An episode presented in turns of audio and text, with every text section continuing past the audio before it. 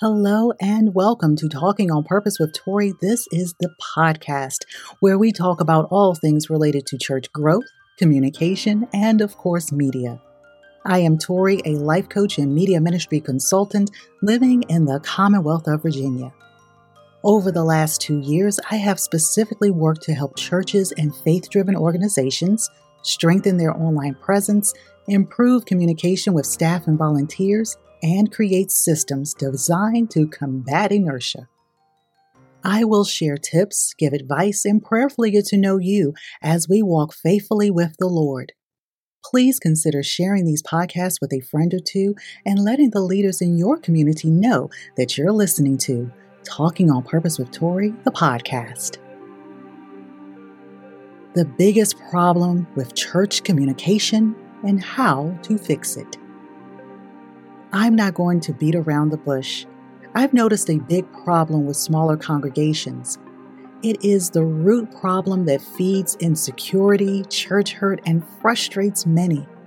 It is the way communication happens. Now, you may think, well, we talk all the time.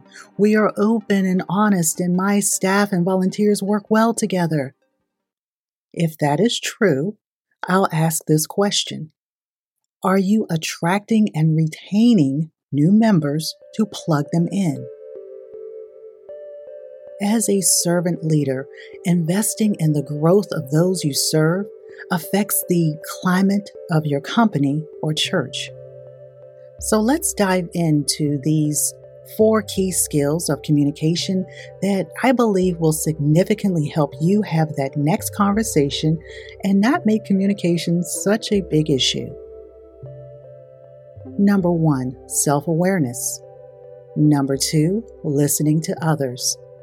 Number three, managing and resolving conflict. And number four, communicating with acceptance. That means not pushing your preference.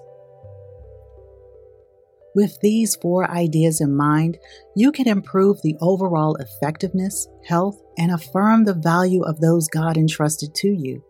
Now, you will not be able to please everyone. But if others see that you are leading with love and authority, you will not only build trust, but lead by example, which of course will transform the environment of your organization. The first challenge when it comes to communication is admitting there is a problem and your willingness to accept blame.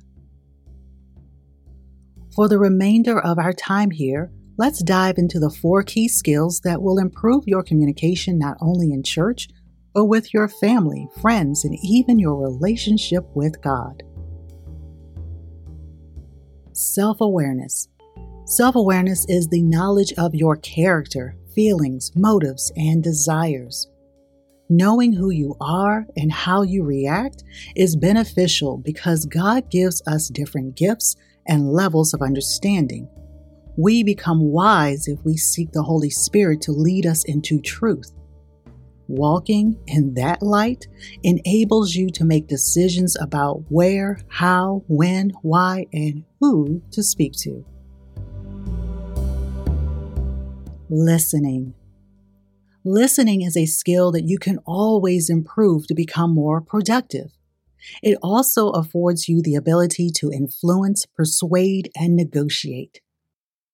According to a Harvard Business Review article written by Jack Zenger and Joseph Folkman, what makes a good listener is to include interactions that build a person's self esteem, to cooperate in conversation and make suggestions.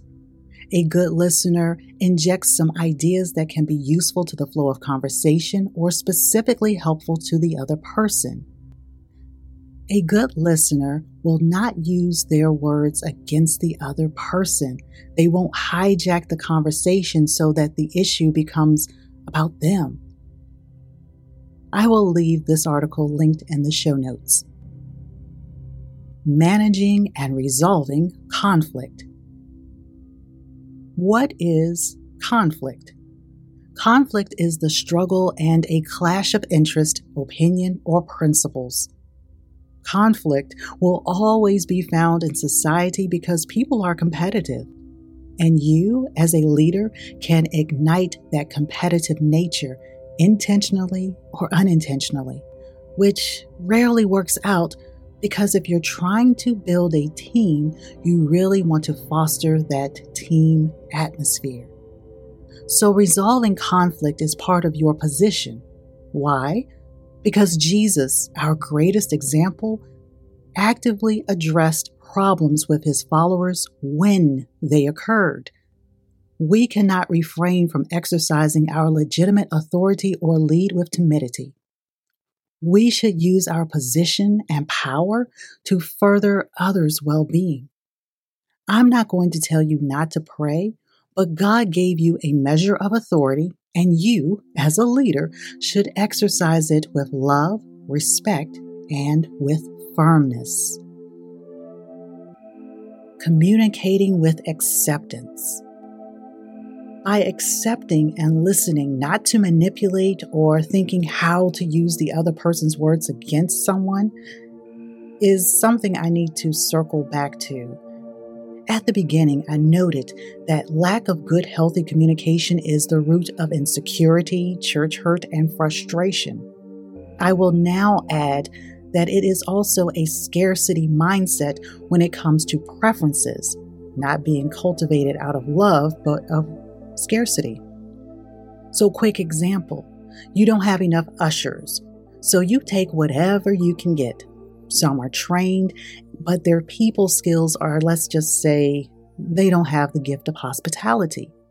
But they show up every Sunday with the proper attire. The usher board complains, as do some of the congregants. However, because you're afraid to place that person in a different position or otherwise remove them, you force your staff to conform to a situation that makes everyone uncomfortable. And guess what your actions have done? You have just solidified that they cannot depend on you as a leader, and their trust in your authority is cracking away. So, how can we fix all of these problems? Well, obviously through prayer, but I would like to give you one verse that you can memorize, and carry with you in your heart. Ephesians chapter 4, verses 14 through 15. Then we will no longer be infants, tossed back and forth by the waves, and blown here and there by every wind of teaching, and by the cunning and craftiness of people in their deceitful scheming.